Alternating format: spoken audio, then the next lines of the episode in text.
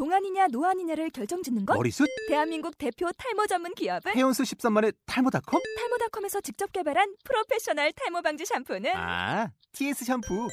늘어진 두피 모공을 꽉! 단 한 올의 모발까지 꽉! 사용할수록 풍성해지는 나의 모발. 이제 탈모 고민 끝! TS 샴푸. 아웃도어 RV 레저 캠핑에 가장 유명한 쿨러 브랜드는 콜맨? 에이 아니야 도메틱이지 전 세계 캠핑카 냉장고도 전부 도메틱이라고 꽁꽁 얼린 생수통을 넣고 다녀야 하는 아이스박스 시대는 갔다. 전기나 차량용 배터리를 연결하면 스스로 냉각, 영하 22도까지 냉동이 가능한 냉동 쿨러도 오직 도메틱. 도메틱 쿨러로 무더운 캠핑장에서 더욱 시원한 맥주 맛을 느껴보세요 지금 바로 네이버에 도메틱 쿨러를 검색해 보세요.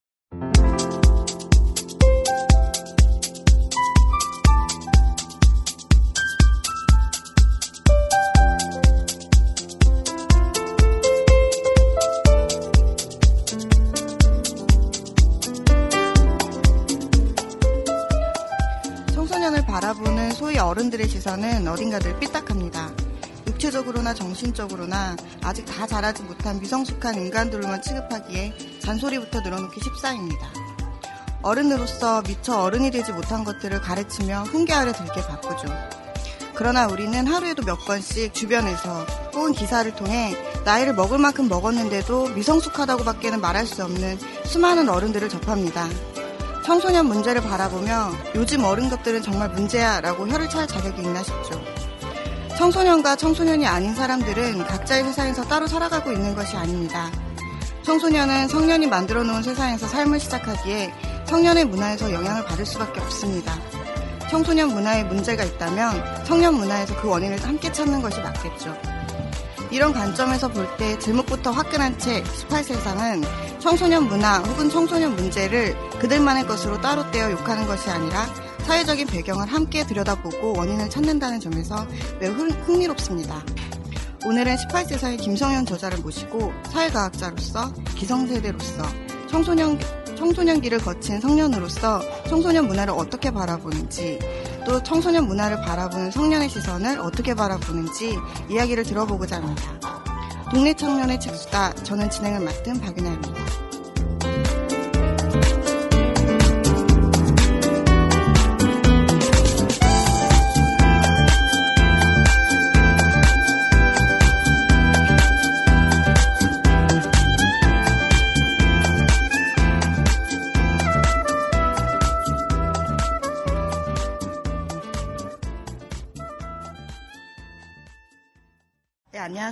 안녕하세요.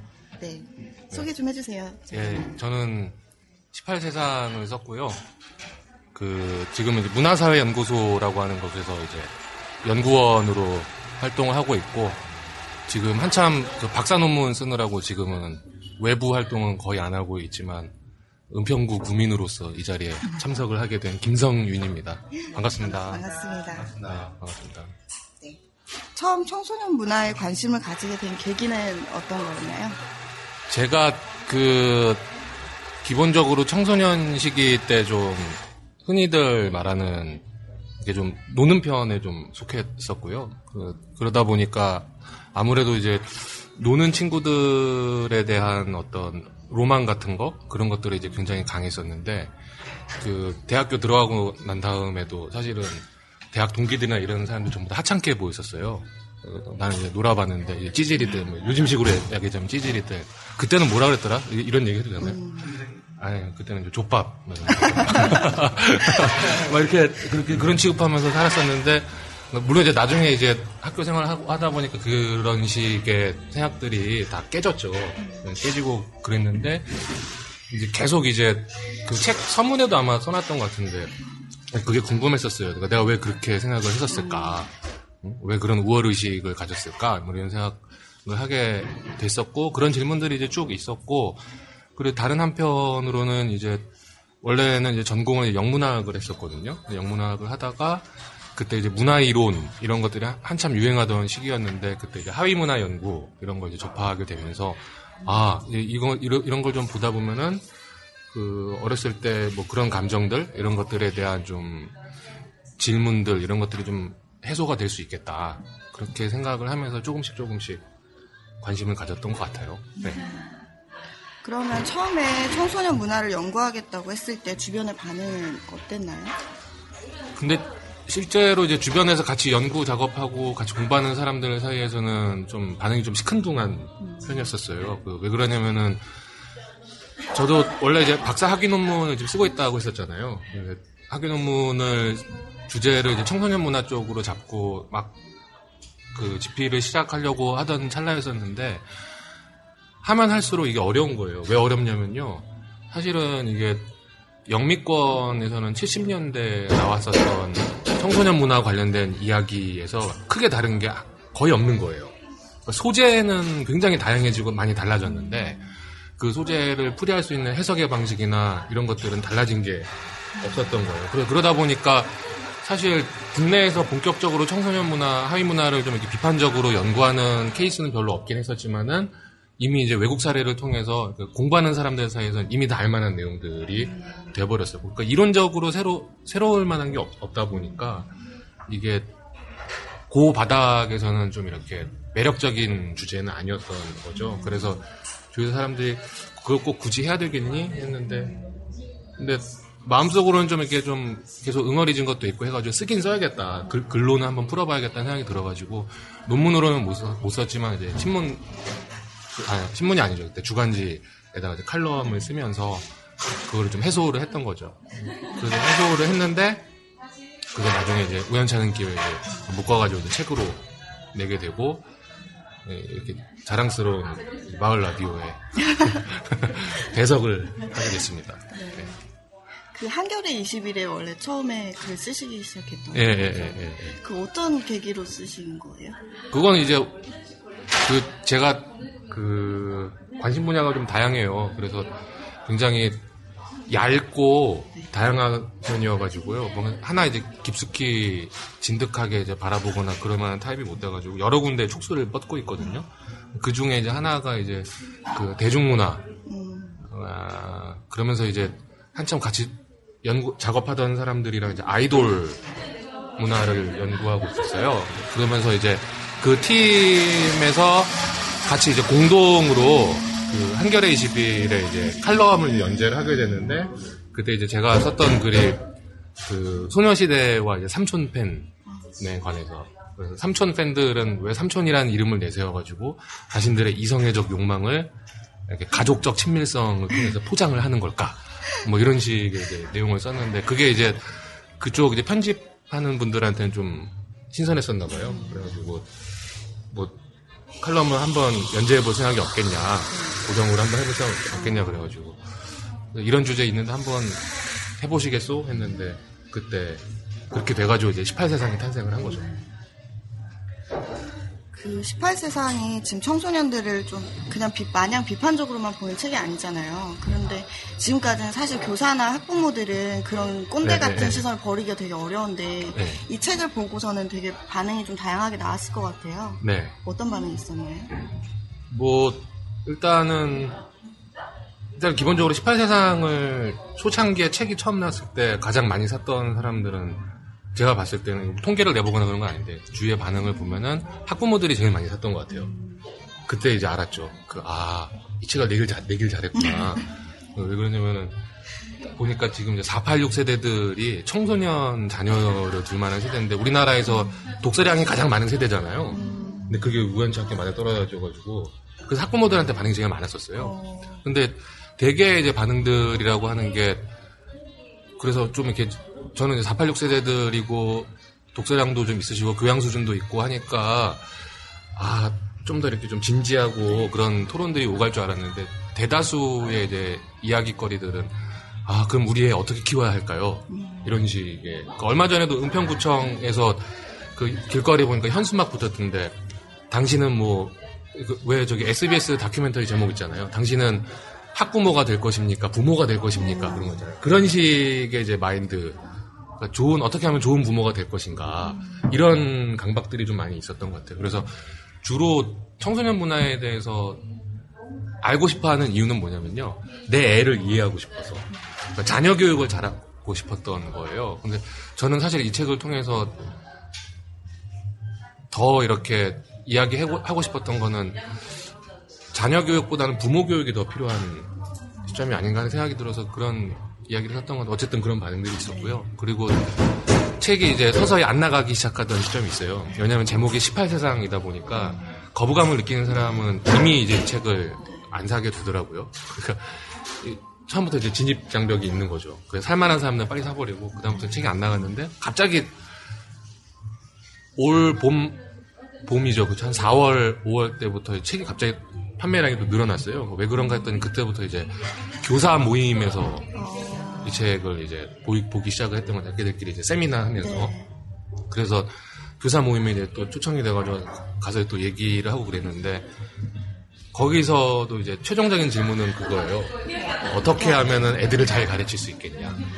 뭐 이제 그런 걸 보면서 묘한 감정이 들더라고요. 그래서 저는 어떻게 하면은 부모나 교사나 이런 사람들이 스스로 바뀔 수 있을까 거기에 대한 그 문제의식을 던지고 싶었던 거였는데 대부분의 독자분들은 역시나 자기가 보고 싶은 걸 보고 자기가 듣고 싶은 걸 들으려고 하는 경향이 있지 않았나 그런 좀 소외가 들었었어요.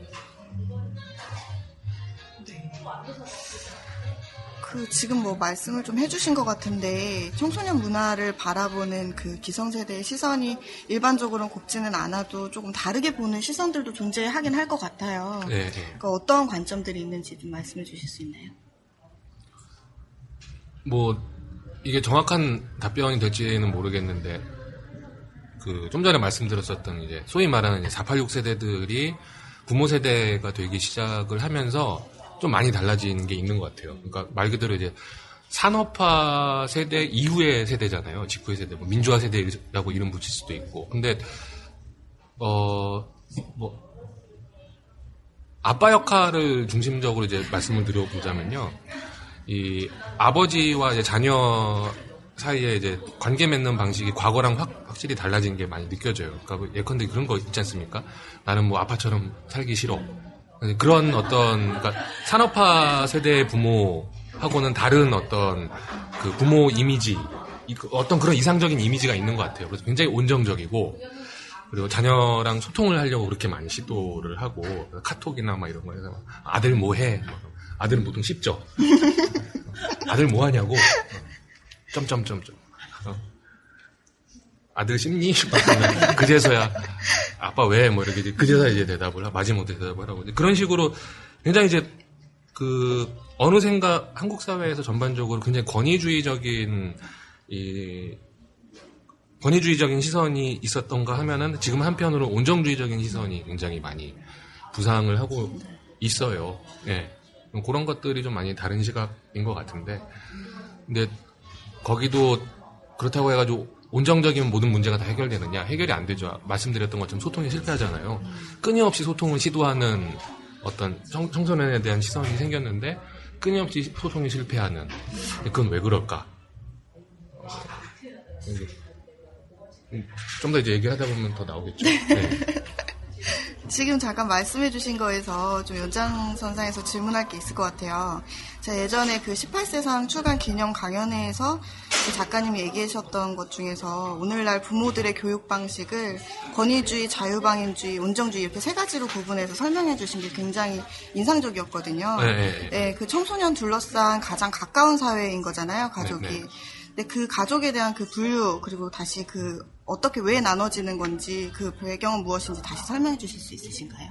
이게 이제 뭐 가족에 대한 분류라기보다는 이제 처음 말씀하셨던 것처럼 이제 교육 방식 혹은 이제 자녀를 대하는 태도를 음. 나눈 방식일 건데 일단 이제 직관적으로 보고 이제 나눠본 거죠. 그래서 이 권위주의라고 하는 건 우리가 흔히 아는 이제 굉장히 마초적인 가부장 이미지로 이제 자식들을 대하는 거죠.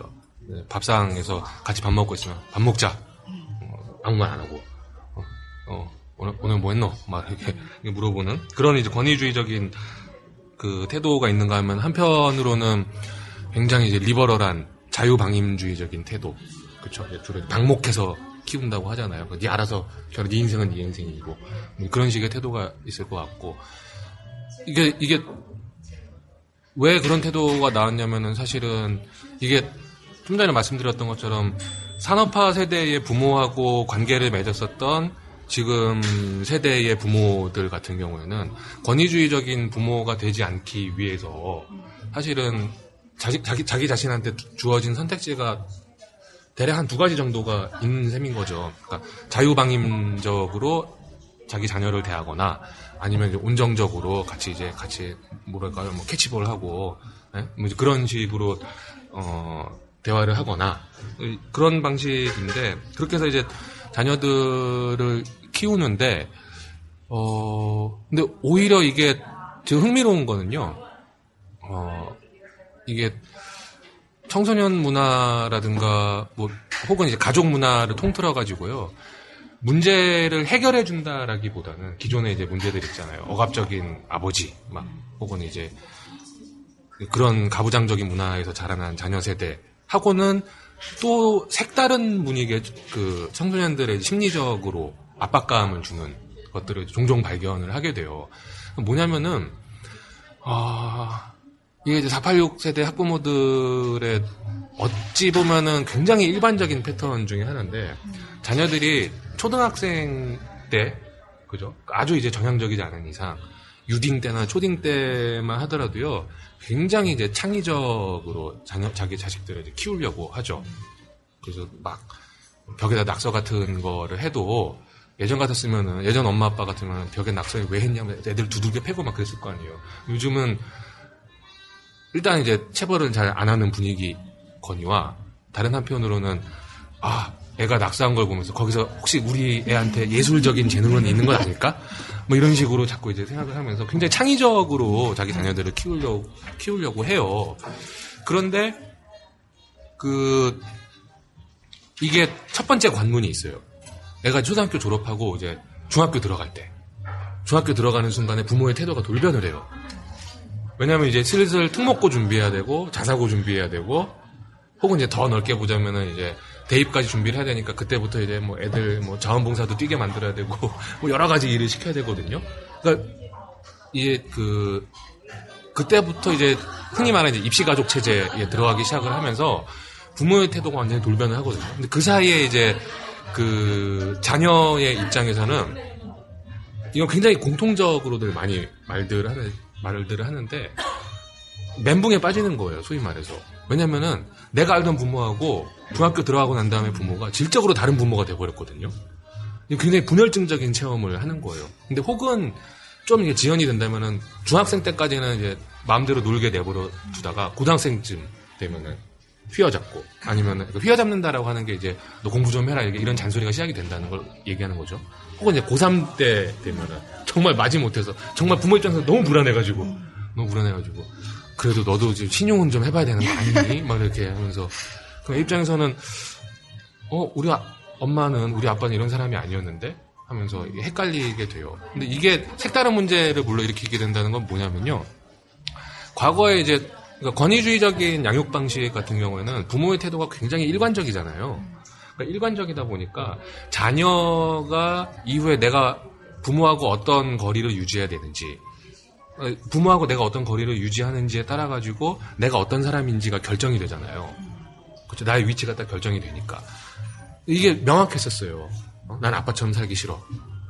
아니면은 어 결과는 그 아빠를 이제 닮게 되죠. 그죠? 아, 저 방법밖에 없구나. 그러니까 이둘 중에 하나를 택하게 된단 말이에요. 그러니까 완전히 권위주의적인 인간이 되거나 아니면 정반대로 반편향으로 가거나 이렇게 되는데 그러니까 그런 의미에서 보자면 굉장히 명확한 시대였던 거죠. 근데 지금의 청소년들 경우는요, 이미 가족 내부에서 분열이 돼버려요. 왜냐면은, 중학교 들어가서 고등학교 들어간 다음에 아버지가 굉장히 이상한 모습으로 변한단 말이에요. 어머니가 이상한 모습으로 변하는데, 이때 내가 어떻게 거리를 유지해야 될지 이게 가늠이 안 되는 상황이 돼버리는 거죠. 내가 저 사람을 미워해야 하나? 증오해야 되나? 그러니까 뭐 프로이트식으로 얘기하자면은 이 아버지를 죽여야지만 내가 이제 문명화된 어떤 개인, 그러니까 사회화된 개인이 되는데 아버지를 죽일 수가 없는 거예요. 왜냐면 아버지가 너무 좋은 사람이거든. 내 기억 속에. 유년기적 내 기억 속엔 아버지가 너무 좋은 사람이에요. 엄마가 너무 좋은 사람이고. 근데 현실 속에 아버지 어머니는 너무 미운 사람이에요. 그러니까 이게 어떻게 할 수를 뭐 할 수가 없는 거죠. 네, 혼란에 빠질 수밖에 없네. 그래서 이게 저 차라리 아예 자유방임적으로 가든가 차라리 아예 권위주의적으로 자, 자기 그 자녀들을 그냥 몰아세우든가 그러면은 사실 요즘 같은 문제는 안 생길 텐데 이 온정주의적인 태도라고 하는 게 새로운 문제를 불러 일으키게 되는 거죠. 어디에도 나, 나 나라고 하는 사람이 어디에 있는지 그 자기 자신의 어떤 자아의 위치를 확인할 수 없게 만들어 버리는. 그래서 저는 최근에 나타나는 사회적으로 봤을 때 뉴스에서나 뭐 청소년 문제 뭐 이런 얘기도 많이 하잖아요. 청소년 문제에 있어가지고 굉장히 기본적인 원인 중에 하나가 바로 이런 데 있지 않나 싶어요. 온정주의적인 어떤 훈육 방식. 가족에서뿐만이 아니라 학교에서도 마찬가지고 우리 사회 전반적으로 좀 그런 것들이 만연해 있는데 뭔가 이제 새로운 해답을 찾지 않으면은 이런 문제는 계속 구조화된 채 반복이 되지 않을까 그런 생각을 하게 됩니다. 이제 책 이야기를 조금 해보면 좋을 것 같은데 제가 그 저자님을 처음 알게 된 게 그 한겨레 21에 실린 노스페이스에 관한 글이었어요. 그때 이제 워낙 노스페이스 열풍이 대단했고 또 노스페이스 입는 청소년들에 대한 비판적 목소리도 되게 많이 들어가지고 눈길이 가는 주제였는데 그 현상에 대해서 간략하게 이야기를 해주실 수 있으신가요? 예, 그 대략 한 2010년 2010년 전후로 해가지고 이제 그 노스페이스 패딩 아가 아니죠 2000년대 후반쯤에 사실은 노스페이스 바람막이부터 음. 유행을 했었어요 그 바람막이부터 유행을 했는데 그러다가 그게 이제 바람막이를 이제 겨울철에 이제 계속 입을 수는 없으니까 그러니까 이게 바람막이가 애초에 했던 기능은 뭐냐면은 그 춘추복의 교복 자켓 대신에 이제 입는 용이었던 거죠. 그러니까 교복이 아닌 다른 옷을 입을 수 있는 굉장히 유일한 아이템 같은 것이었는데 그러다가 이제 겨울에는 뭘 입을 거냐? 근데 이제 굉장히 우연찮은 기회에 노스페이스라고 하는 이 브랜드가 청소년들 사이에서 굉장히 선풍적인 인기를 끌게 되고 그러면 이제 노스페이스 패딩이다. 이 줄여서 이제 노페라고 하는 노스패딩이라고 하는 것이 이제 유행을 하게 되고 초창기에는 제가 알기로는 이제 그 주로 이제 일진급에 속하는 그 또래들 사이에서 이제 패션 리더들이 있잖아요. 그 얼리 어답터 역할을 하는 친구들 사이에서 이제 유행을 하다가 그게 이제 어 저거 괜찮은데 여러모로 괜찮은 거죠. 기능적으로도 괜찮고 그 다음에 일단 비싼 고가의 브랜드고 하다 보니까 어 좀 있어 보이고 그죠? 그러다 보니까 이제 또래들 사이에서 굉장히 이제 유행으로 삽시간에 퍼져가지고 입게 되고 나중에 이제 여학생들도 그 옷을 입게 되고 그러다가 너무 너도 나도 다 입고 어른들이 하도 막 너도 나도 다 입으니까 일단 기본적으로 나도 구, 저걸 굳이 꼭 입어야 되나 이런 생각이 드던 찰나에 어른들이 하도 이제 막 쪼아대잖아요. 쪼아대니까 어 입지 말아야겠다. 언제부턴가 이제 노스패딩을 입고 다니면 굉장히 찌질한 사람으로 찍혀버리게 되고 그래서 제가 제가 알기로 한 2012년 겨울부터 해가지고는 더 이상 이제 입지 않게 되는. 근데 추운데 뭐라도 근데 대, 신 입어야 되잖아요. 그럼 뭘 입어야 되냐? 대신에 이제 뭐 K2, 뭐 코오롱 이제 이런 이런 걸 입게 돼요. 노스페이스는 오히려 이제 피하게 되는 그런 상황이 오게 됐죠. 근데 제가 그 칼럼이나 책에서 이제 이야기를 했었던 거는 사실은 곧 예, 그 책에도 써놨었지만은 칼럼 쓰고 난 다음에요. 사실은 그 모 스포츠 용품 브랜드 회사에서 연락이 왔어요. 노스페이스 패딩에 관한 칼럼을 쓰고 난 다음에 연락이 와가지고 왜 왔나 했더니 그 노스패딩의 인기 비결에 관한 강연을 해달라고 한 거죠. 어이, 그 이제 보통 이제 기업체에서 부르면은 페이가 세잖아요. 그래가지고 아 갈까 했는데 근데 저도 도무지 모르겠는 거예요. 왜 이게 유행을 했는지. 그 진짜 아직도 모르겠어요. 아직도 모르겠고. 어, 심지어 이제 길거리 다니는 청소년 아니면 이제 제가 이제 만나보게 된 친구들한테 이렇게 막 물어봐도요. 다들, 다들 어른들이 이미 알고 있는 답만을 다 얘기하는 거죠. 유행하니까요. 어, 뭐, 있어 보이니까 입겠죠. 어, 따뜻하니까요. 이런 식의 대답만 해요. 그 친구들도 모르고, 입는 사람들은 자기가 왜 입는지 모르고, 보는 사람들은 당연히 모르고 어, 도대체 왜 아직도 모르겠어요. 그래서 이제 강연을 이제 거절을 하고 그랬는데 나중에 알고 보니까 노스페이스 회사에서도 모르더라고요. 자기네 제품이 이렇게 많이 팔렸는지에 대해 가지고 그래가지고 야 이건 참 아무도 모르는 역사 속에 이제 미스테리로 남겠구나 라고 해가지고 그럼 대신에 아무도 모르는 일이니까 한번 가설이라도 한번 만들어 보자. 그러니까 이미 다 알고 있는 가설 말고 여태까지 생각도 못 해봤던 걸 한번 만들어 보자 했는데 이게 쉽지가 않잖아요. 그래서 그냥 그때부터 이제 뭘 했냐면요. 약 이- 이상한 악취미가 들어가지고 길거리 다니는 저기 이제 뭐 저기 어딥니까 뭐 이 뭐 이 근처 학생들 학교 학생들이 교복 입고 막 돌아다니잖아요. 그럼 저기요 잠깐만요. 물어보고 막 그랬죠. 이, 이, 맨 처음에는 이- 이거 왜 입고 다녀요? 하고 물어보면은 다들 이제 경계를 하고 그러다가 뭐 한두 명씩 이제 그 호감을 가져가지고 이제 말하기 좋아하는 친구들도 있고 하니까 얘기 좀 들어보고 하, 하다가 거기서도 딱히 결론을 못 내렸어요. 근데 나중에 그 제가 그 어떤 친구들이랑 이제 우연찮게 이제 그 소주를 한 잔 같이 하게 되면서 이제 이야기를 들었는데 이 친구가 이제 확실히 사람이 이제 술을 먹어야지 어른 애 할 것 없이 술을 먹어야지 사람이 솔직해지는 것 같아. 자기 자신이 이제 봉인해 두고 있었던 초자의 뚜껑이 확 열려버리면서 그때부터 얘기를 하는데 이제 그때 이제 굉장히 인상적이었던 거예요. 이거 이게 정답이다라는 게 아니라 굉장히 인상적인 답을 들었는데 그게 뭐냐면은 말라 보이는 게 싫었다. 말라 보이는 게 싫어가지고 자기는 이걸 입게 됐다라고 이야기를 하더라고요. 근데 그 순간에 뭔가 느낌이 확 오더라고요. 그 저도 이제 보시면 아시겠지만 굉장히 말랐잖아요. 어렸을 때는 이 죄송합니다만은 마른 것 때문에 정말 컴플렉스가 굉장히 심했었거든요. 어떻게 하면은 뭐 안 말라 보일까 해가지고 옷을 입을 때도 그 예전에 그 힙합 스타일 같은 거 유행할 때 저 그때 얼마나 좋았는지 몰라요. 옷을 크, 품을 크게 입고 근데 옷을 크게 입어도 이게 어깨 이 뼈가 이렇게 막 드러난단 말이에요. 옷이 늘어지니까. 그런데 노스패딩은요, 이걸 입어도 이 나의 이, 이 뭘까 골체미 이런 게 드러날 일이 없는 거죠. 게다가 이제 이 패딩 자체가 좀 올록볼록함이나 이런 것들이 아 그때 이제 제가 이제 말을 붙인 게 뭐냐면 이 패딩이 올록볼록함이 주는 게 이 친구들한테는 어쩌면 이제 가상적 알통 같은 역할을 할 수 있겠구나. 그러니까 대다수의 청소년들 만나보면은 굉장히 어떤 자기가 성인 내지는 어떤 성인에 준하는 어떤 존재로서 대우받고 싶어하는 욕구들이 굉장히 강하거든요.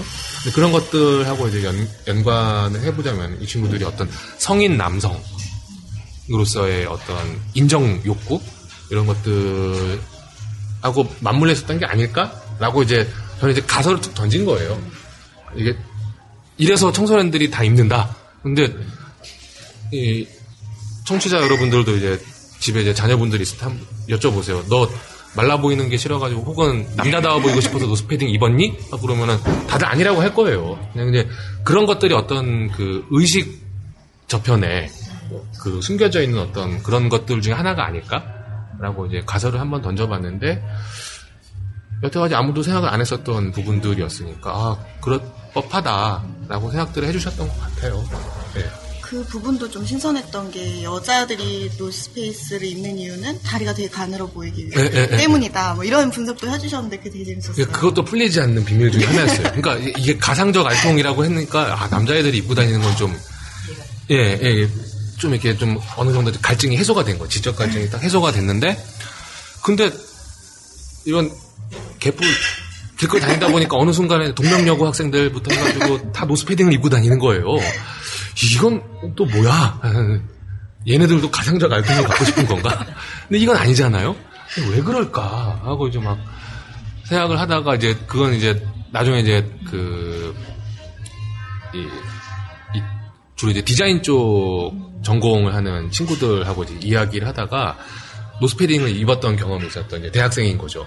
자기 시절을 이제 회고를 하면서 얘기해줬던 게 뭐냐면은 자기 친구들 같은 경우는 그거 그 패딩을 입으면은 상체가 상대적으로 우람해 보이는 대신에 하체가 이제 가늘어 보이는 그런 어떤 효과가 있었다라고 이야기를 해주더라고요. 그래가지고 오 옳거니 이거다 어, 이거다 하고 내- 덥석 물었죠. 근데 그렇게 되다 보니까 이게 의외로 이제 내러티브가 나오게 되더라고요. 그러니까 청소년들이 어떤 남성 내지는 여성으로서의 어떤 그 자신들의 어떤 뭐라 될까요? 어떤 성적 존재 로서 이제 인정 욕구. 이제 성적 존재라고 하는 건 어떤 성인으로서의 남성 여성하고 이어지게 되는 어떤 그런 현상들하고 예, 맞물리는 것들이 아닐까. 그런 생각들을 해봤었습니다. 뭐 아님 말고요. 청소년 문화 뭐 얘기를 하면 또 가장 이제 또 대표적으로 얘기하는 게 은어나 비속어 사용하는 거잖아요. 그 욕을 네네. 많이 어른들이 많이 욕을 하기도 하고 하는데 이제 그 3장에 보면은 은어 게임의 진실이라는 장에 보면은 이런 구절이 나와요. 그 제가 잠깐 읽어드릴게요. 부모들과 부딪히느니 차라리 은어를 만들어내서 잡다한 사회적 비용을 줄이는 게 현명한 일이었을 것이다. 부모에게 해괴망측한 소리로 들릴지언정 귀찮은 터치를 받지 않을 수 있다면 그야말로 안성맞춤이었다. 그리고 이 앞쪽에 보면 기성세대는 그 청소년들의 은어 비속어 사용을 보면서 세대 간의 단절을 야기한다면서 비판하는 내용이 나오거든요. 네. 근데 제가 보니까 그 어떻게 보면 청소년들이 이거를 사용하는 거, 은어나 비속어를 사용하는 건 애초에 그 단절을 의도한 게 아니었을까 하는 생각도 좀 들었어요. 네네. 그래서 자신들만의 문화를 온전히 향유하기 위해서 기성세대로부터 완전히 배제, 외면당하는 방식으로 나아간 게 아닐까 이런 생각을 했거든요. 어떻게 생각하시는지요? 네, 저도 그렇게 생각합니다. 근데 이게 참 어- 까, 다롭고 어려운 문제인 게요. 이게 사실은 어른들도 마찬가지인데 그 대부분 우리가 이제 청소년 얘기하다 보면 이게 다 어른들도 비슷한 문제를 겪고 있는 것들이 대부분이거든요.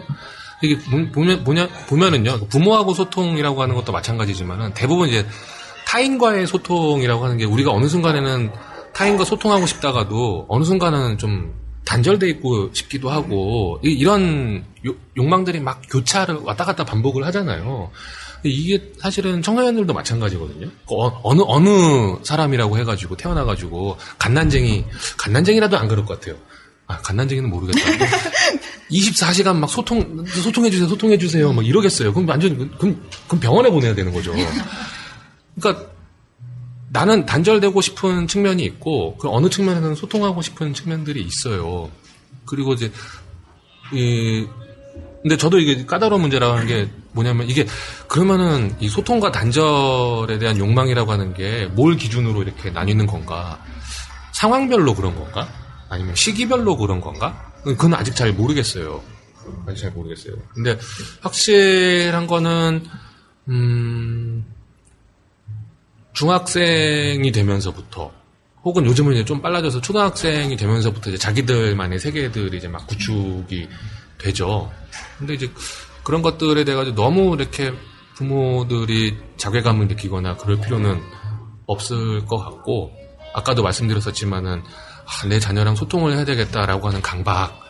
이 강박을 좀 다시 한번 생각해 볼 필요가 있지 않나. 오히려 이게 이 풀리지 않는 매듭인 것 같아가지고 차라리 끊어버리라고 막 그런 얘기들 하잖아요.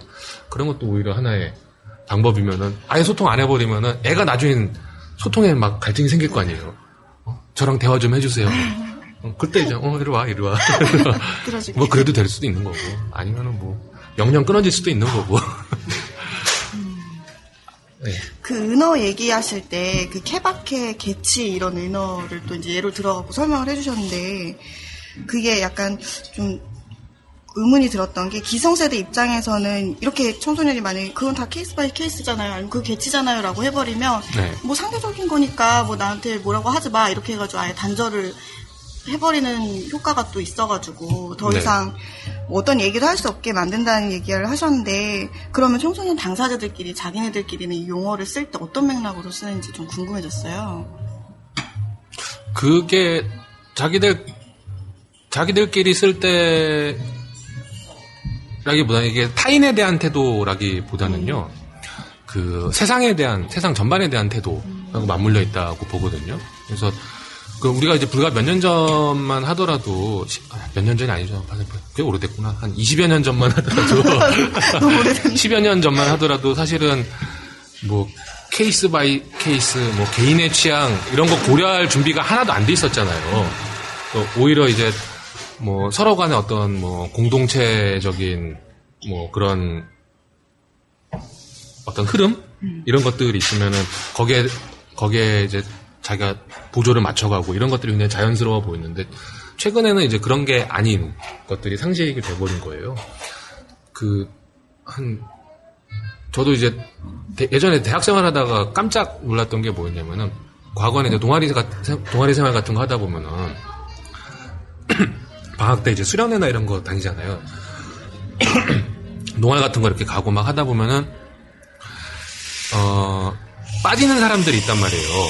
그럼 이제 어떻게든지 이제 같이 가자, 같이 가자 이렇게 하죠. 근데 무슨 이유를 되든지 간에 항상 다 이제 끌고 갔단 말이에요. 저는 심지어 한번 그 슬리퍼를 신은 채로 제주도, 아, 제주도랜다. 지리산 4박 5일 종주를 갔다 온 적이 있어요. 나는 등산화가 없다. 그냥 못 가겠다. 이랬는데도. 그럼 슬리퍼 신고 나와라. 그래서 저는 이 객기가 있어가지고 슬리퍼를 신고 서울역에 가가지고 구례역 가는 기차 타고 막. 그러니까 그 정도로 사실은 개인의 취향이나 이런 것들이 저는 등산 되게 싫어하거든요. 개인의 취향이 존중받지 못하던 시대였는데 어느 순간에 보다 보면은 동아리에서 선배 뭐 저 가족들이랑 여행을 가요. 못 가요. 이러는 거예요. 그러니까 과거에는 가족들이랑 여행을 가요. 그러니까 나의 어떤 사적인 경험 때문에 그 외부에서의 어떤 적어도 이제 공식적인 자리에서 내가 불참을 한다거나 하는 거는 굉장히 찌질한 행동이었단 말이에요. 어? 저런 가족이라거나 인큐베이터 안에서 놀아나는 거, 막 이랬었는데 최근에는 그게 굉장히 자연스러워진 거죠. 그러니까 사적인 공간이라고 하는 것이 이것을 보호하는 것이 굉장히 자연스러워졌고 그러니까 그런 태도들 그러니까 우리가 이제 흔히 얘기해서 이제 뭐 문화 상대주의 이라든가 뭐 문화적 다양성, 뭐 다원주의 이런 말들 있잖아요. 그러니까 이런 패러다임들이 한순간에 굉장히 유행을 하고, 그러니까 제 또래만 하더라도 굉장히 뭐라 해야 될까요? 절대주의에서 상대주의로 이게 모드 전환을 하는데 굉장히 시간이 오래 걸렸었거든요. 버퍼링이 굉장히 심해가지고 이 마인드 바꾼다는 게 굉장히 어려운 거잖아요. 근데 이 친구들은 이미 유년기 때부터 상대주의적인 마인드를 몸속에 체화하면서 자라난 세대들인 거예요. 가족에서부터도 그렇고, 뭐, 학교에서도 그렇고. 그러다 보니까 세상을 대하는 태도라고 하는 것이 기본적으로 나의 공간이라고 하는 것을 지키는 것이 이제 굉장히 강해 보이는데, 그러다 보니까 이제 이 대부분의 이제 은어라고 하는 것이 70년대도 마찬가지고 80년대, 90년대도 마찬가지인데, 그 또래의 어떤 집단적인, 집합적인 어떤 심리 상태를 좀 어떤 보여주는 측면들이 있다고 보여지거든요. 그럼 왜 이 타이밍에 왜 케바케, case by case, 개인의 취향, 개취 이런 것들이 이제 유행을 하는 거냐? 그들이 가지고 있는 어떤 세계관의 투영 같은 걸 수 있다. 근데 그러면은 상대주의적인 태도, 다원주의적인 태도는 다 좋은 거냐?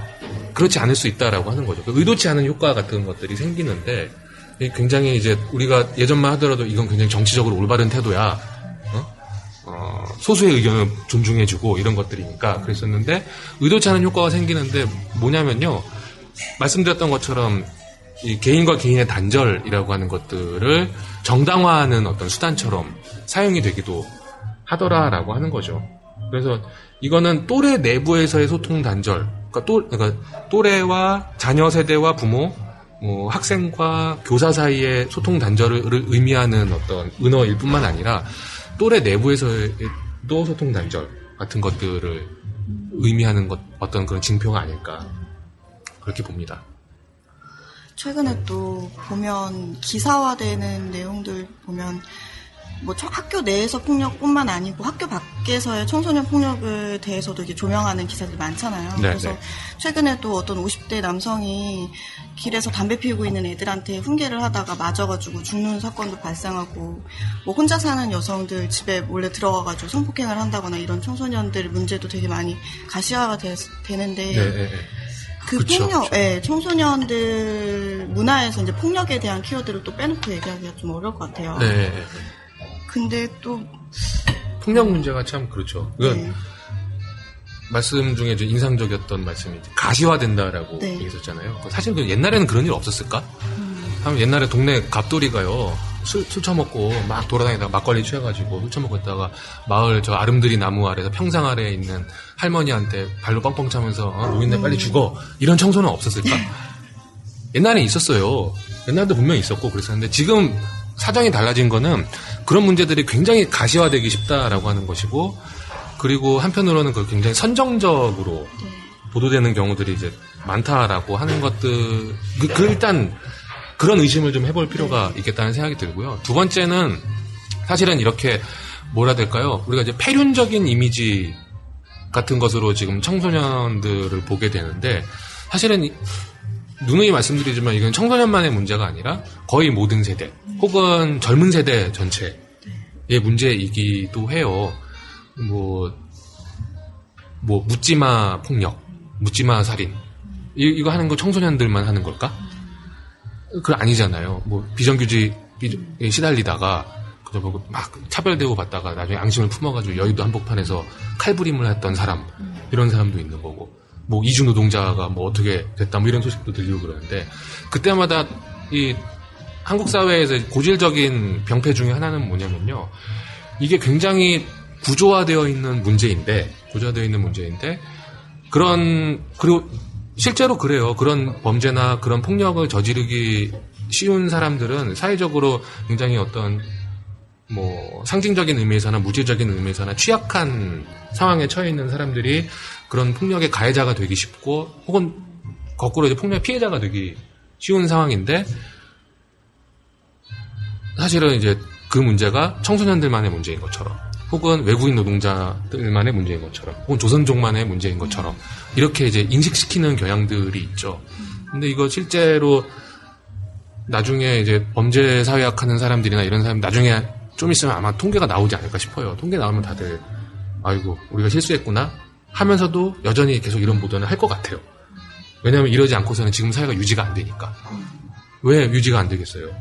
이 범죄의 원인을 다른 데다 돌릴 필요가 있잖아요. 그러니까 청소년이라고 하는 것이 사실은 한국 사회에 있어서 굉장히 많은 문제들의 어떤 원인에 대해서 진지하게 고민하지 못하게끔 만드는 어떤 그런 어떤 핑계거리 같은 역할을 하는 거죠. 세월호 사건 일어났을 때 종편에서 유병헌 보도하는 것처럼 형식적으로 보면 굉장히 똑같은 그런 측면들이 있죠. 그리고 근데 그럼에도 불구하고 여전히 마음속에 좀 이렇게 질문은 생길 거예요. 그래도 폭력적 성향은 좀 있는 거 아닌가?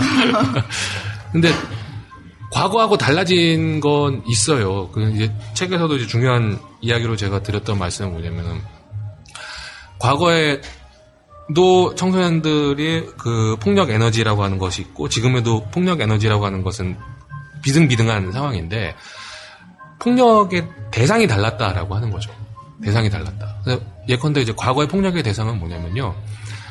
그 적어도 80년대, 90년대까지만 하더라도 학교 폭력 그러면요. 우리 학교 폭력 그러면 어렸을 때 생각하면은 교사가 학생들한테 가하는 폭력.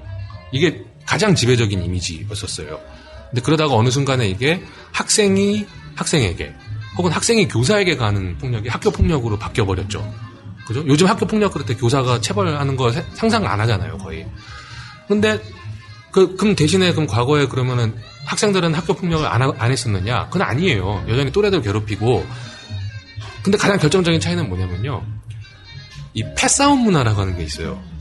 패싸움 문화라고 하는 건 뭐냐면은 내가 괴롭히던 애였음에도 불구하고 우리 학교 애를 옆 학교 짱, 옆 학교 일진 애들이 건드렸다.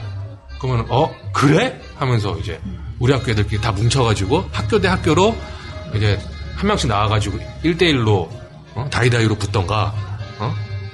아주 이제 50년대 시절로 이제 회고담 같은 거 보면 어?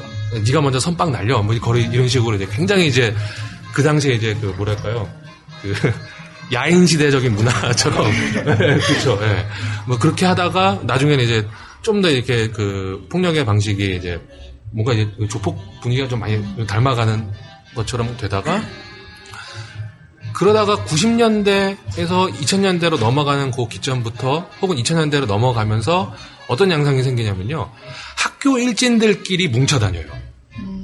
친해요, 걔네들끼리. 굉장한 네트워크가 강하고, 그러면 이제 대신 학교 폭력의 방향은 주로 어디로 타겟이 집중이 되느냐? 학교 안에서 찌질한 애들. 학교 안에서 얍삽해 보이는 애들. 하, 학교 안에서 굉장히 무기력한 애들. 이런 애들이 이제 폭력의 타겟이 되는 거죠. 그러니까 이게 사실은 기성세대 입장에서 보자면은 이게 해독 불가능한 상황인 거예요. 왜냐하면 과거에는 싸움 싸운다 그러면은 약간 정의로움 정의로워 보이는 이 구석이 있잖아요. 근데 지금은 모든 정의가 사라져 버리는 것처럼 되어 있는데 이건 왜 그럴까? 근데 저는 이게 사실은 한국 사회의 일반적인 문제하고 동일한 문제라고 봐요. 그러니까 폭력, 살인 이것도 묻지마 폭력, 묻지마 살인이 많아지는 것처럼 청소년들 같은 경우도 폭력의 대상이라고 하는 것이 말 그대로 완전히 이 폭력의 이 객관적 대상이라고 하는 것이 사실은 고정이 되어 있지 않고 그렇죠? 주변에 가장 가까운 타겟을 잡아 나가는 방식으로 되는데 뭔가 이 폭력 에너지를 이제 감축시켜 줄 만한 어떤 메커니즘들이 사라져서 그런 게 아닐까?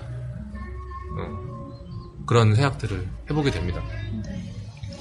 폭력 문제를 이제 계속 말씀해 주셔서 또 떠오르는 건데 청소년 범죄가 실질적으로 있기는 있잖아요. 근데 그 범죄를 처벌하는 수위에 대한 논의가 되게 많은 걸로 알고 있는데 네. 그 어떤 기준에 의해서 진행이 되어야 한다고 생각하시는지 혹시 고민해 보신 적 있으신가요?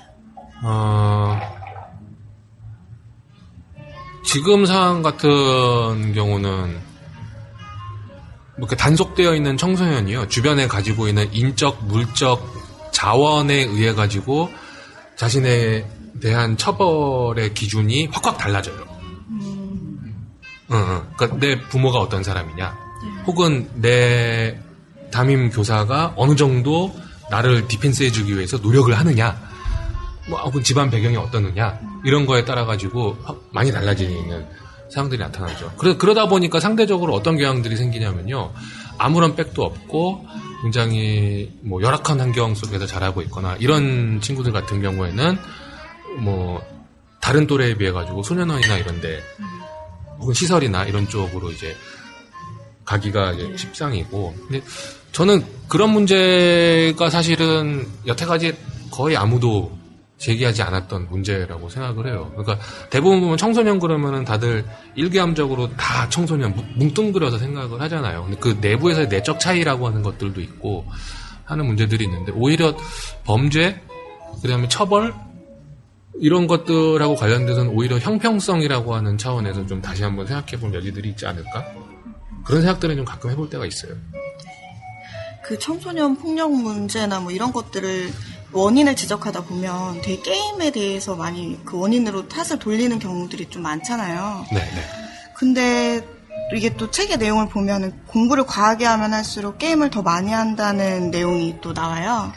근데 간편한 여가 활동으로 게임만 한 게 없으니까 더 찾게 된다는 이야기도 하시는데 이 부분을 보면서 저는 오히려 성인 그 직장인들 여가 활동 1순위가 TV 시청이라는 게 떠올랐어요. 음, 그러니까 뭐 주중이든 주말이든 TV 앞에 죽치고 앉아 있는 성인들이 되게 많잖아요. 우리 주변에서도 보면. 그럼 결국에는 해야 하는 일이 강도가 빡셀수록 생각 없이 몰입할 수 있는 여가 활동을 찾을 수밖에 없어서 게임에 좀 더 몰입하게 되고 그런 경향이 있지 않을까요? 네, 네, 그렇게 볼 수 있죠. 그 실제로 이제 조사를 해보면은요, 그 공부를 많이 할수록 그 학습 시간이 많을수록 게임 시간이 늘어나요.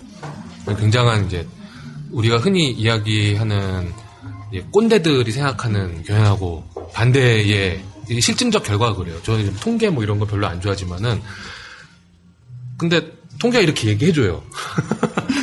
근데 이건 사실인 것 같아요. 근데 그러다가 나중에 이제 학습 시간이 진짜 완전 과다하게 늘어나면은 게임 시간이 좀 줄어들긴 해요. 이건 뭐냐면 정말 절대적으로 공부만 해가지고 완전 공부 오타쿠인 경우에는 게임 시간이 별로 줄어드는 거죠. 그게 왜 그러는 거, 거냐? 그게 이제 생각해 볼 수 있는 거는 뭐냐면은 공부할 시간이 많을수록 그 내가 활용할 수 있는 여가 시간이 줄어든다는 걸 의미하잖아요. 그러면 그 짧은 여가 시간, 나한테 주어져 있는 짧은 여가 시간 동안에 뭘 할 거냐? 그럼 이제 직장인들이 주말에 소파에 누워가지고 리모컨 만지작거리는 거하고 비슷한 것처럼 되는 거죠. 선택지 자체가 확 줄어들어 보니까, 줄어들어 버리니까 대한민국 보면 인터넷 강국이고 그, 그렇잖아요. 가장 가까운 곳에 있는 그 자원들을 선택을 하게 되는데 그때 이제 게임에 손쉽게 손을 대는 거죠. 근데 여기서 이제 한 가지 이제 오해를 하면 안 되는 건 뭐냐면요. 상당수의 사람들이 그럼에도 불구하고 여전히 이제 게임을 하고 있는 자기 자녀나 학생들이나 이런 사람들 보면은 굉장히 답답해하고 한심해하고 걱정스러워하는 건 사실이에요. 그왜 그러냐면은 많은 경우 뭐 얼마 전에도 그러지 않았습니까? 저기 저기 군 장병 그 주- 주- 총기 난사 그거 했을 때도 이제 이, 이 친구가 게임을 해서 그렇다. 이게 뭔가 좀 이게 이 사람들 사이에서는 뭔가 상식 이상 알 수 없는 상식처럼 존재하는 그런 것들이 있는데 이런 좀 오해도 좀 풀어볼 만한 거리들이 좀 있어요. 뭐냐면은 실제로 연구 결과에 따라서는요 다양한 연구 결과들이 있어요. 뭐 오히려 게임 때문에 그런 식의 폭력 성향이 줄어든다라고 하는 보고들도 굉장히 많거든요. 그러니까 내가 집안에서 굉장히 외톨이로 혹은 또래들 사이에서 외톨이로 몰려 있을 때 게임이 나를 더 외톨이로 만들기도 하지만 한편으로는 이 분풀이 라고 하는 것을 그러니까 다른 어떤 시뮬레이션 상황을 통해서 풀, 게 해주는 그러니까 사실은 게임을 모방을 해가지고 문제를 일으키는 경우도 없진 않겠지만 아주 극소수의 경우 있긴 하겠지만은 사실은 게임을 모방해서 현실에서 문제를 일으키는 것보다는 현실을 모방해서 게임을 통해 가지고 그 뭐 응어리를 푸는 경우들이 훨씬 많다는 거예요. 그러니까 이런 것들에서 보자면 사실은 중요한 거는 게임 자체가 문제가 아니라 어떤 게임이어야 하느냐 이런 것들이어야 하지 않을까? 뭐 그런 생각들을 좀 그런 식으로 좀 관점 전환을 좀 해볼 필요가 있지 않나 싶어요. 지금까지는 말씀 안 하셨는데 여기 여러분의 패널 분들이 계세요. 혹시 네, 네. 중간에 들으시면서 궁금한 점 없으셨나요?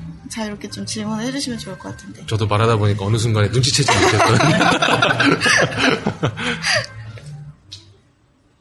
아까 제가 게임 이 문제에 대해서 이제 질문지를 작성한 걸 보고 또 어떤 패널분께서 또 다른 의견을 주셨는데 뭐 말씀하실 거 없으신가요?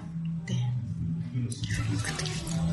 그, 저 같은 경우는 이제 비슷하게 게임이랑 비슷하게 생각하는 게 그 흔히 말하는 음란물 같은 거거든요. 그 우리가 되게 나쁘게 얘기하잖아요. 뭐 범죄 그 음란물을 보고서 모방해서 그런 범죄를 저질렀다. 그 네, 범죄를 네. 저질렀다는데 통계로 따지면 마찬가지로 음란물을 통해서 그 어떤 그 욕구를 해소를 하는 거죠. 네, 네. 남자들이 좀 뭐 이렇게 상대적이긴 하지만 남자들이 그런 음란물을 보면서 그냥 대리 만족을 느끼고 거기서 끝나는 경우가 많은데 우리는 그런 것들을 이제 음란물이 어떤 그런 범죄의 어떤 운- 그 원인이 되는 것처럼 네. 그걸 보고 모방을 해서 이런 범죄를 저지른다라고 그런 기재들이 계속 뭔가 희생양을 만드는 거죠. 우리나라 네, 사회는 네, 네. 희생양을 만들어서 그걸로 어쨌든 근본적인 문제 해결을 그쵸. 회피를 하는 네, 네. 회피하고 이번에 고쳐야 되는데 고치지 않고 이번에 뭐 아까도 세월호 얘기하셨는데 똑같은 거죠.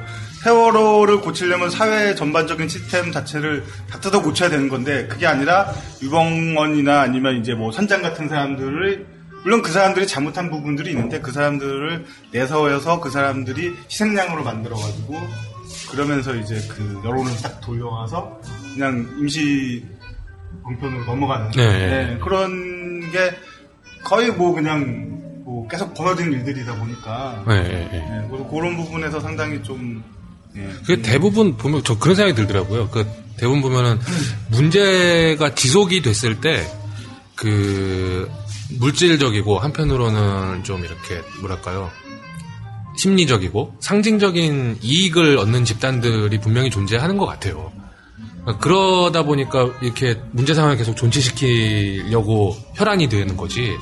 그러지 않는 이상, 예, 뭐, 뭐랄까요. 최소한의 양심이 있는 이상은 사실은 계속 문제가 반복이 된다라고 하는 거는 그 누구 한, 하나하나 개인의 문제는 아닌 거잖아요. 그러니까 심리치료로 문- 문제가 해결되는 게 아니라고요.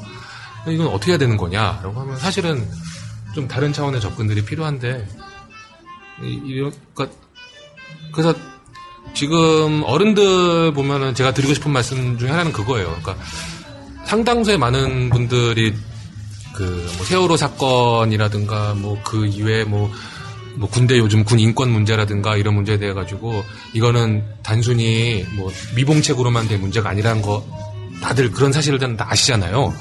근데 사실은 암암리의 그런 어른들도 청소년 문제에 있어서는 청소년 문제로 사회적 문제를 덮어버리는데 공모하는 경우들이 덜어 있어요.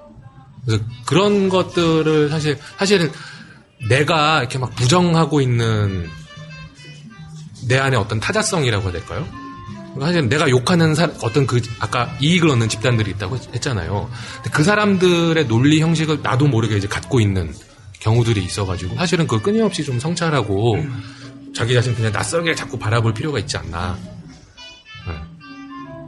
지금 말씀하시는 것 중에서 조금 연장선에서 이해할 수 있을 것 같은데 그 16장의 교실 붕괴 이후 이 장의 글을 보다 보면 그 원자화된 개인들을 전장으로 탈바꿈했다 이런 표현이 나와요. 학교 교육의 그 장이 이 표현이 굉장히 인상적이었는데 결국에는 이제 모든 짐을 개인, 개인한테 지우는 사회 시스템이 그 청소년들의 삶에도 치명적인 영향을 미치고 있다는 거잖아요. 근데 네.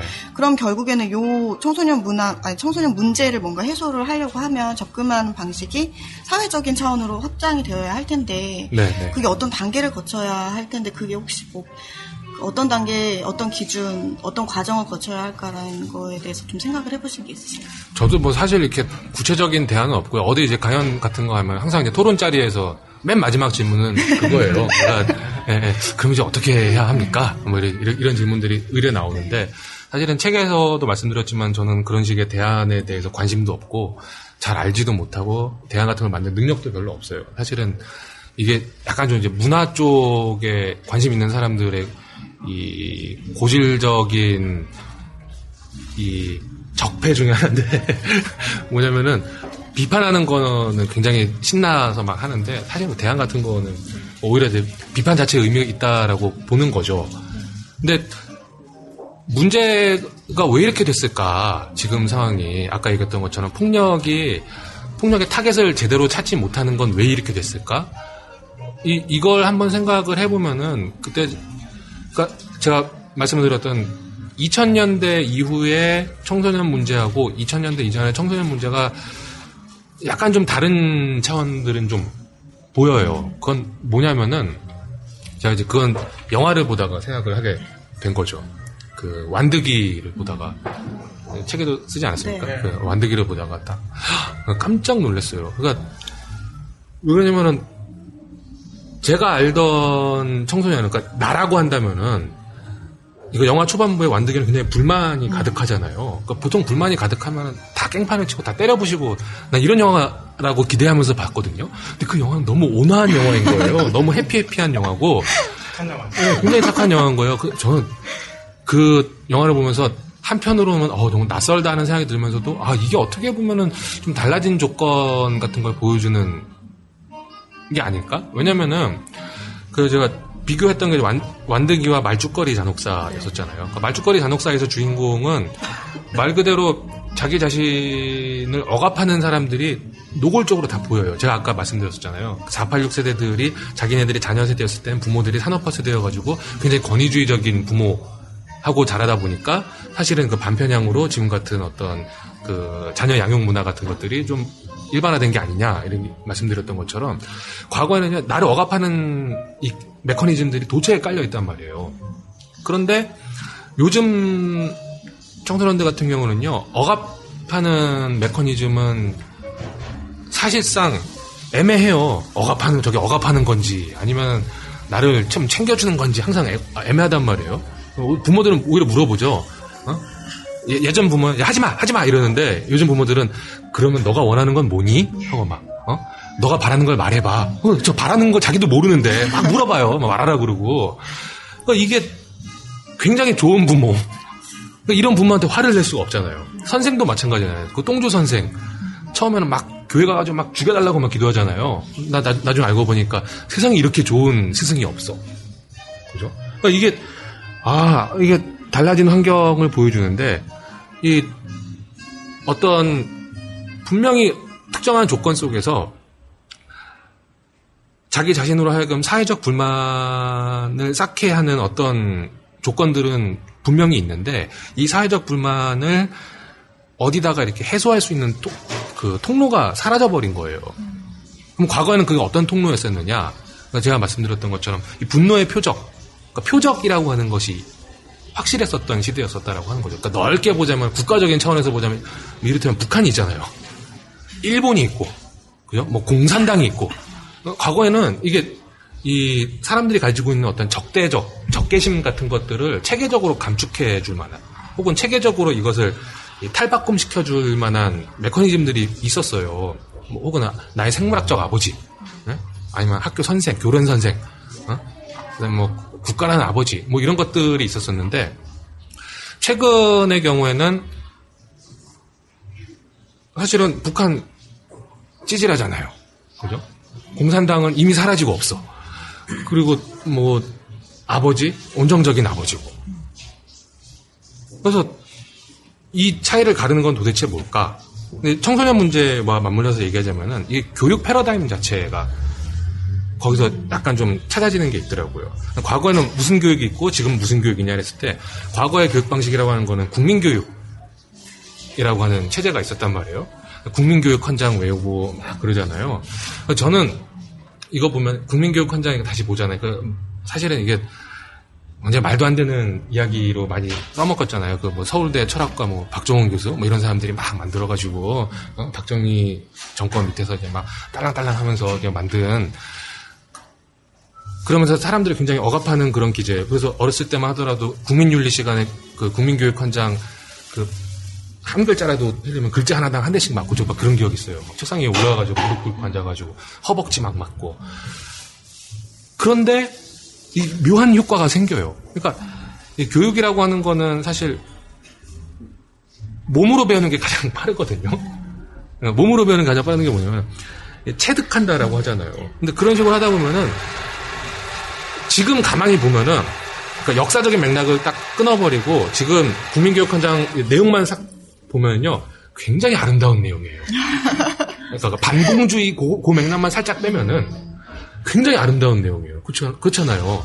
어? 뭐, 뭐죠? 뭐, 우리는 민족 중에서 사명을 없이. 이다에서 뭐 인류 공영에 이바지 할 때고, 뭐, 얼마나 아름다운 말이에요. 그러니까, 과거의 세대는요, 세대는요, 맞으면서 배웠을지언정, 기본적으로 나 자신을 상상할 때의 방식이 뭐냐면은, 국민으로서, 그러니까 이게 국민이라고 하는 거는, 나도 국민이고, 너도 국민이고, 생전 처음 보는 사람이라고 해도 국민인 거고, 혹은 인류인 거고, 그러니까 이런 식의 사실은 알게 모르게 공동체주의적인 인간으로서 주체화가 됐던 그런 메커니즘이 있었던 거죠. 근데 이, 그, 문민정부 딱 들어서고 난 다음부터 국민교육헌장에 대한 의무교육이 폐지가 되고 교과서에서 이게 빠지기 시작을 하고, 그 다음에 국민의례가 사라지기 시작, 국민의례 내용이 일단 바뀌, 바뀌죠. 그죠? 내용이 바뀌게 되고, 국민체조도 안 하게 돼요. 국민체조. 그죠? 과거에 우리는 다 똑같은 몸을 가지고 움직이던 사람들은 이제는 뭐 새천년 건강체조, 뭐 청소년 체조 뭐 이런 거 아예 체조도 안 하기도 하고.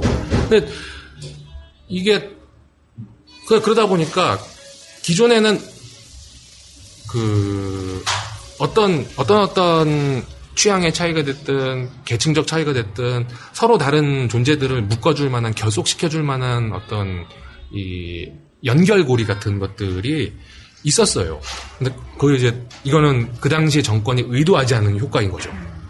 그죠? 이게 이 사람들이 결속해야 나중에 이제 군사 정권을 엎어버리는 셈이니까 굉장히 의도치 않은 효과였지만 어쨌든 사람들 결속시켜줬던 효과가 있었었는데 근데 지금은 어디 가서 공공성을 배우나요? 공교육에서 공공성 안 배우잖아요. 공교육에서 사적인 거 배우잖아요. 그 제가 이제 책에 썼잖아요. 그럼 이게 무슨 공교육이냐? 그 우리는 심지어 공적인 교육기관에서도 사교육을 받고 있는 사람들인 거 아니냐? 라고 이야기를 했던 맥락인 거고 그런 의미에서 보자면은 국민교육 시대가 끝나고 난 다음에 사실은 외부의 표적도 사라져버리고 그 내부에서 사람들을 이끌어줄 만한 연결고리도 사라졌다. 그럼 당연히 어떻게 되는 거냐? 폭력 에너지는 보- 폭력 에너지 보존의 법칙이라고 하는 것이 있는데 에너지는 어디다 풀어야 되잖아요. 그럼 딱 약해 보이는 사람 건드리는 거죠. 약해 보이는 사람 건드리거나 아니면은 그냥 어디 이거를 분노를 표출할 데가 없으니까 엄한 사람 음, 하거나 그러지 않나. 그러니까 일종의 이제 가설인 거죠. 그러면 이제 여기서 이제 아, 이제 멀, 굉장히 먼 길로 돌아왔네요. 굳이 이제 대안이라고 한다면은 구체적인 대안 어떤 정책적 프로세스 이런 건 저도 잘 모르겠지만은 어떤 하나의 방향성 같은 건 제시될 수 있지 않을까. 그러니까 국민교육 이후에는 사람들이 이 친구들을 어떤 주체로 훈육해야 될 거냐, 교육해야 될 거냐, 주체로 생산을 해야 될, 거- 돼- 돼야 될 거냐. 그러니까 아예 그냥 주체로 생산한다, 훈육한다 이 말 자체를 다 거부했었단 말이에요. 그러다 보니까 다들 이제 난장판이 돼버린 거죠. 근데 뭔가 중심을 잡아줄 만한 새로운 고리가 필요하다. 그럼 이제 과거처럼 국민교육 할 거냐? 그건 그거는 좀 곤란하죠. 왜냐면 지금 우리는 어, 다문화 사회에 살고 있고 이런데 국민교육 히- 힘드니까 뭔가 좀 다른 식의 패러다임들 그리고 그 패러다임이 이게 영구 불변의 진리일 거다라고 하는 착각에 빠지지 않는 그죠? 끊임없이 이제 가변적이긴 어- 자기 정정 이런 것들을 내적으로 이제 내적인 어떤 윤리로 삼을 수 있는 새로운 패러다임 이런 것들이 좀 있어야 되지 않나 그런 방향성에 대해서 좀 제시를 하면서 이 책은 끝나죠. 네. 그, 그, 이제 그런 해석을 하시기도 했는데, 또 기존에 이제 많이 얘기되는 게, 쉽게 말하면 IMF 이후에, 그, 뭐라, 평생 직장에 대한 어떤 그, 안정성이 무너져 버렸잖아요. 그리고 그러면서 이제 그 대학 교육을 받으, 그러니까 우리가 보통 교육을 통해서 대학을, 좋은 대학을 가고, 좋은 대학을 나와서 안정적인 직장을 얻어가지고 가정을 꾸리고 뭐 그런 그 원래 그림이 있었는데 네, 네. 그 시- 신화 체계라고 하기는 좀 뭐하지만 어쨌든 기존의 체계가 이제 계속 와해가 되면서 학생들이 이제 공부를 해야 되는 어떤 그 공, 그러니까 공부를 열심히 해야 돼, 열심히 해서 좋은 대학을 가야 되는 어떤 그런 게 좀 많이 없어지지 않나 그런 생각 들고 또 조금 더 들어가 보면 이제 자립형 사립고라든지 어떤 그 고등학교 내에서도 이게 이렇게 네. 계급화가 돼버린 거잖아요. 네. 그래서 요즘 일반고 학생들 같은 경우는 공부를 뭐 반에서 1등해도 서울에 있는 대학을 못 간다 거의 그런 정도 수준이라고 하더라고요. 그래서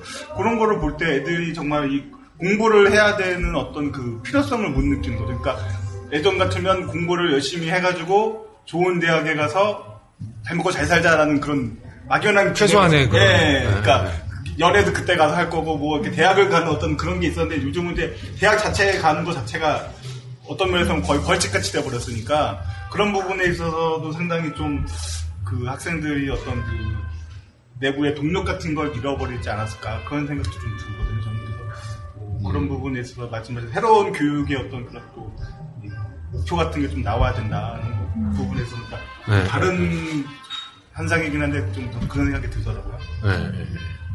그때 그 저자분 강연에 제가 갔을 때 들었던 얘기 중에 주입식, 주입식 교육이 우리는 굉장히 부가, 부정적으로만 바라보잖아요. 근데 사실 그럴 필요가 없다. 이 살아있는 지식을 가르치면 주입식도 효과적일 수 있다. 이런 얘기를 좀 하셨는데 여기서 조금 연장되는 이야기가 아닌가요?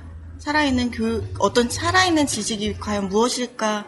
라는 게 이제 문제이긴 한데 그걸 찾는다면 주입식 교육도 한 방법이 될 수 있다 뭐 이런 얘기를 하셨던 것 같은데 네. 그랬었죠. 그 생각은 지금도 변함이 없어요. 그러니까 왜냐면 저는 좀 지금도 이제 그 대학에서 강의도 하고 그러고 있지만은 학생들한테 토론 하- 시간 같은 거 절대 안 줘요. 그다음에 뭐 조별 발표 이런 거 절대 안 시켜요. 저는 그거는 기본적으로요. 선생들이 자기가 가르칠 시간을 학생들한테 떠넘기는 굉장히 무책임한 관행 중에 하나라고 생각이 들고 또 하나는 뭐냐면은 기본적으로 토론을 학생들끼리 토론시키고 하면요, 뭐 예컨대 이제 뭐 가장 뜨거운 핫 이슈 같은 거 그런 거 있어요. 그 가장 시간 때우기 쉬운 거 군 가산점제 논란. 자, 그러면 이제 남학생, 여학생 막 붙죠, 그죠? 그 막 하면 그 중에 또 이제 어, 남 남자화된 여학생, 여자화된 남학생 또 그- 거기서 또 편에 또 막 걸려가지고 막 싸우면 수, 수업 2 시간 3 시간이면 확 끝나버려요. 이게 말도 안 되는 거. 그래서 얻는 게 뭐예요? 유일한 진리는 그거죠. 아, 말빨 센 사람이 이기는구나. 이거밖에 없어요. 그러니까 뭔가 깨닫는 게 하나도 없는 거예요. 그럼 이게 저는 그러니까 그동안 암기식 교육의 폐해 때문에 토론식 수업 이런 것이 생긴 건 알겠는데 사실은 암기식 수업할 때 뭘 암기시키느냐가 중요한 거지. 근해 공식 암기시키는 게 아니라 다른 걸 암기시키는 게좀 중요한 거지. 뭐 예컨대 뭐 그런 거 있지 않습니까? 국민교육 헌장 암기시키는 게 중요한 거지. 예, 절반은 농담입니다. 근데 이제 뭘 암기시킬 것이냐가 중요한 것인데 사실은 이거를 암기 자체에 대한 거부로 가게 되면서 이 공간을 그냥 확 개방을 해버려요. 근데 그 순간에 그 수업을 통해 가지고 이 친구들이 어떤 질문을 얻어가기보다는 질문 을 얻어가기보다는 그 시간을 어떻게 하면 쉽게 그 다음에 상대방을 나의 말빨과 카리스마를 어떻게 제압할 수 있는지 어? 뭐 이제 그런 것들을 주로 이제 배우게 되는 거죠. 그래서 그런 것보다는 사실은 이렇게 될 바에는 차라리 주입식 교육이 낫겠다.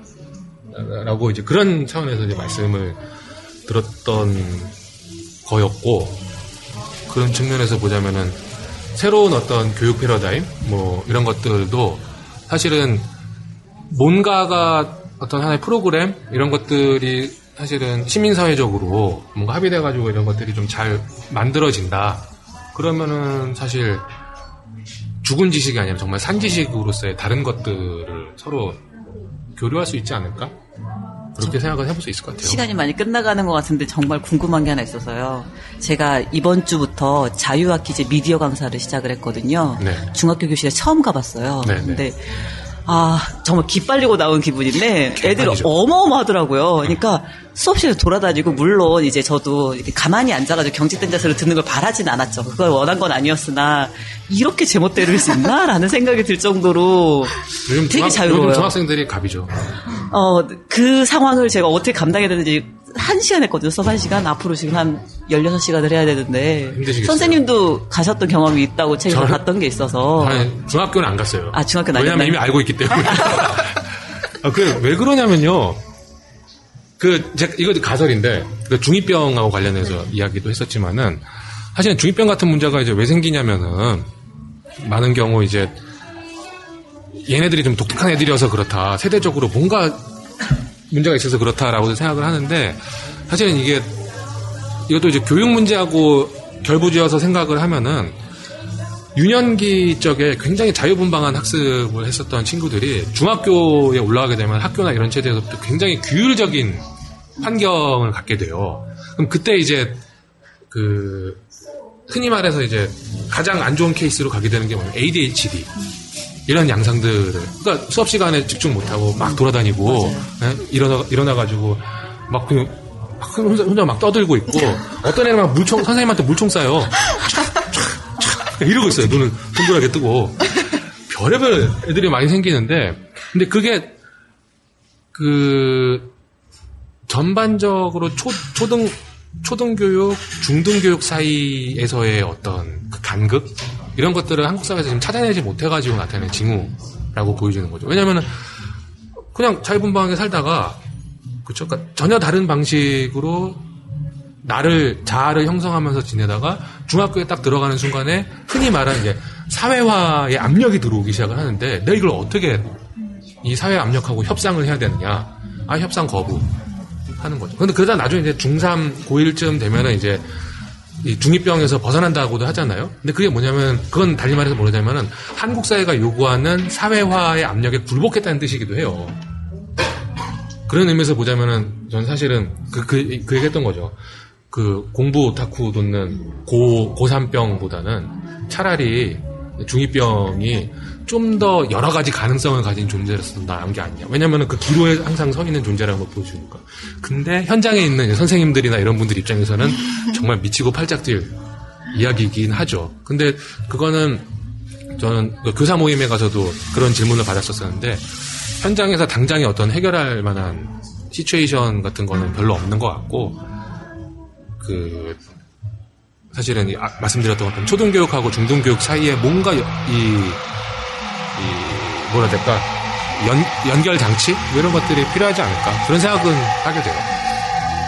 그 최근에 그 기사가 난 것 중에 보니까 중이병이 실제로 있다는 거를 교육부에서 인성검사를 해가지고 밝혀냈대요. 네, 그래서 이게 뭐 초중고 학생들 4만 명을 대상으로 조사를 했다고 하는데 초등학생이 78점으로 제일 높았고 예상외로 그 중학생이 72.8점으로 제일 낮았다고 해요. 네, 제가 예, 예언할게요. 한 3, 4년쯤 있으면 중2병이란 말보다는 이제는 초5병 내려가는 거. 혹은 그러니까 예전에 그게 뭐냐면요. 그 몇 년 전만 하더라도 그러니까 내려가는 거예요. 진짜 몇 년 전만 해도 고딩, 고삐리 이런 말이 굉장한 어떤 폄하의 말 이런 것처럼 사용됐었죠. 초딩 있잖아요. 뭐 이런 말들이 있다가 이제 그 중2병 그러니까 고딩에서 중2 중2로 내려간 셈이고 그러니까 이건 뭐냐면은 사회화의 압력하고 자기 자신의 자유분방한 자아 정체감 사이에서 이 협상하는 기간이 지금 초등학생들이 네. 더 많다고 했었잖아요. 그러니까 이게 이제 정서적으로 불안한 그 세대들이 초등학생 쪽으로 좀 더 밑으로 내려가고 있다는 뜻이기도 하거든요. 그러니까 이거 이 얘기는 뭐냐면 한국 사회가 지금 이 친구들한테 사회에 대한 압력을 이미 초등학생 때부터 시작을 하고 있다. 라고 하는 뜻이기도 한 거죠. 그래서 중2병이 뭐죠?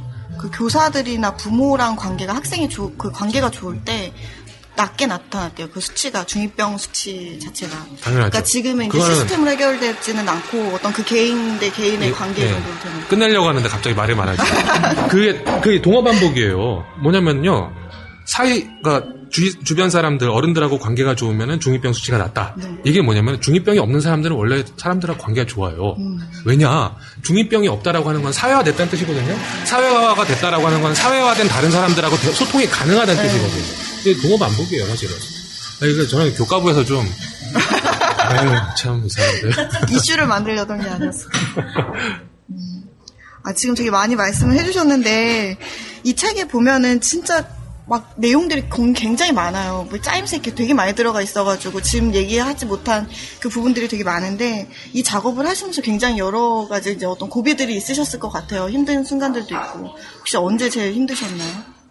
칼럼을 썼을 때 소재가 이제 떨어지기 시작할 때 말씀드렸던 것처럼 주요 레파토리는 이제 계속 반복이 되는데 소재만 이제 달라지는 그 레파토리 한 두세 개 정도 가지고 이제 계속 이야기하는 셈인 거고 그런 다음에 두 번째 힘들었던 고비는 칼럼 끝나고 난 다음에 이제 단행본 계약이 들어와가지고 단행본을 하는데 이 원고 분량을 이제 뻥튀기를 해야 됐던 네. 거예요. 원래 칼럼은 한 A4 한 장 정도 썼었는데 이 단행본에는 그 각각의 원고들이 이제 A4 한 너댓 장 분량으로 이제 네. 어, 어떤 건 많은 건 9장, 10장까지도 가고 그랬는데 그러니까 그렇게 되다 보니까 있는 거 없는 거 다 쥐어짜야 되고 그 다음에 그러다 보니까 단행본 작업이 늦어져가지고 그 사이에 새로운 청소년 문화 현상들이 나타나기 시작한 거예요. 근데 그거를 또 이제 수집을 또 하고 글 다시 쓰고 그런 작업들이 좀 쫓아가는 게 좀 힘들었었죠. 그 이외에는 뭐 그다지 별로 힘든 건 없었어요. 그럼 혹시 뭐 다음 책을 준비하고 계신가요, 지금? 아니면 뭐 새로운 주제를 찾으신 게 있으신가요? 지금 이제 학교에서 이제 대중문화와 관련된 강의를 하고 있어서요. 네. 그거 관련된 이제 교재 같은 거 생각하고 있고. 그 이외에 이제 여러분들이 관심 있어 할 만한 주제로는 이제 이 노인 문제에 관해서 이제 확 뛰어 오르셨네. 갑자기. 네, 그, 곧 있으면 이제 노인이 되니까. 제가 생각을 해보니까 저도 어느새 살아온 세월에 비해서 살아갈 세월이 더 많다는 보장을 할 수 없는 나이가 됐더라고요. 그러다 보니까. 슬픈 이야기를 좀. 네, 노인 문제. 뭐, 그- 그때는 좀 더, 지금 책보다는 좀 더 내밀하고 좀 이야기로 네. 좀 한번 작업을 구상 중에 있습니다. 네. 네. 아, 긴 시간 동안 말씀 많이 해주시느라 정말 고생하셨고요. 네. 네, 책이 조금 더 많이 앞으로도 이슈가 돼가지고 많은 사람들이 회자할 수 있는 책이 되었으면 좋겠습니다. 은평구민 화이팅! 은평구가 독서량이 이제 점점 많아져야 돼요.